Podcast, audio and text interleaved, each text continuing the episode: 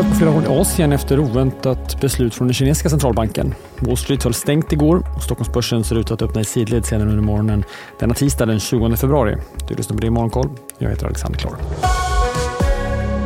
Vi börjar i Kina där landets centralbank överraskat marknaden genom att sänka sin viktiga boränta, PLL-räntan, med hela 25 punkter från 4,20 till 3,95.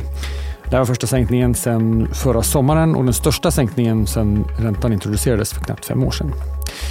Ett tydligt stöd till bomarknaden skriver flera bedömare och kinesiska fastighetsaktier reagerade initialt positivt på beskedet. Den kinesiska centralbanken höll däremot den ettåriga boräntan oförändrad på 3,45. I Hongkong liksom i Tokyo är det också försiktigt nedåt för börserna.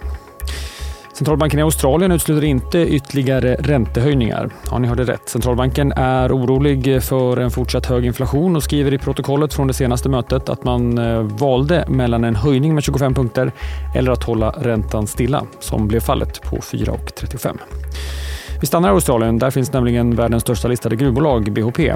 Man släppte siffror idag. Bolaget är försiktigt positiva till att se en ökad efterfrågan framöver.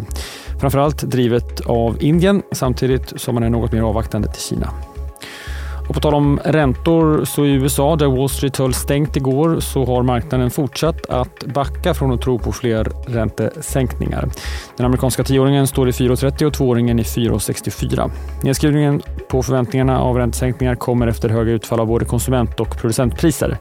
Marknaden räknar nu med tre sänkningar i år från att i början av 2024 prisat in hela sex.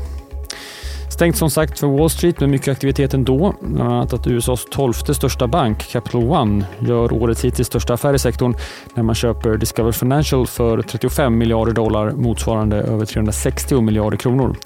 Man betalar köpet med egna aktier. Discover är landets 33 största bank. En del rapporter från USA att se fram emot idag, inte minst från Walmart som släpper siffror strax innan Wall Street öppnar. Siffror har också kommit från fiskodlingsbolaget Backafrost. För en liten stund sedan försäljningen och resultatet var svagare än väntat. Försäljningen minskade nästan med 25 procent jämfört med i fjol. Även utdelningen var lägre än marknaden räknat med. Sverige såg även rapporter härifrån. Medicinteknikbolaget Biko som redan släppt preliminära siffror släppte hela rapporten för en stund sedan.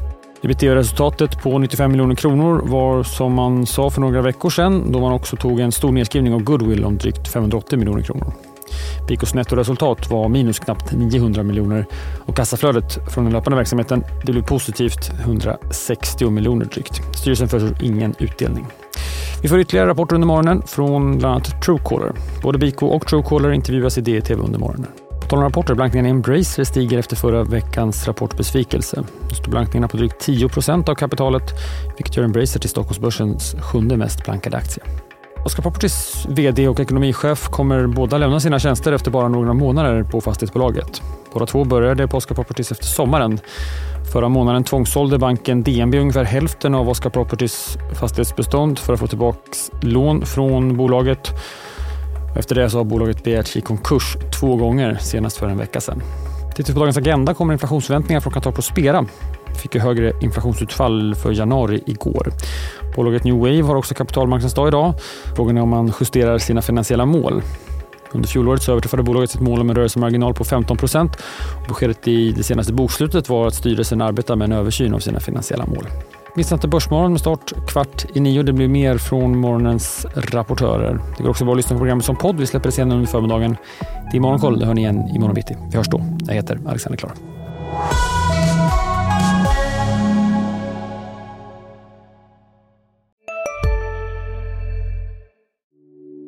Hej, Ulf Kristersson här.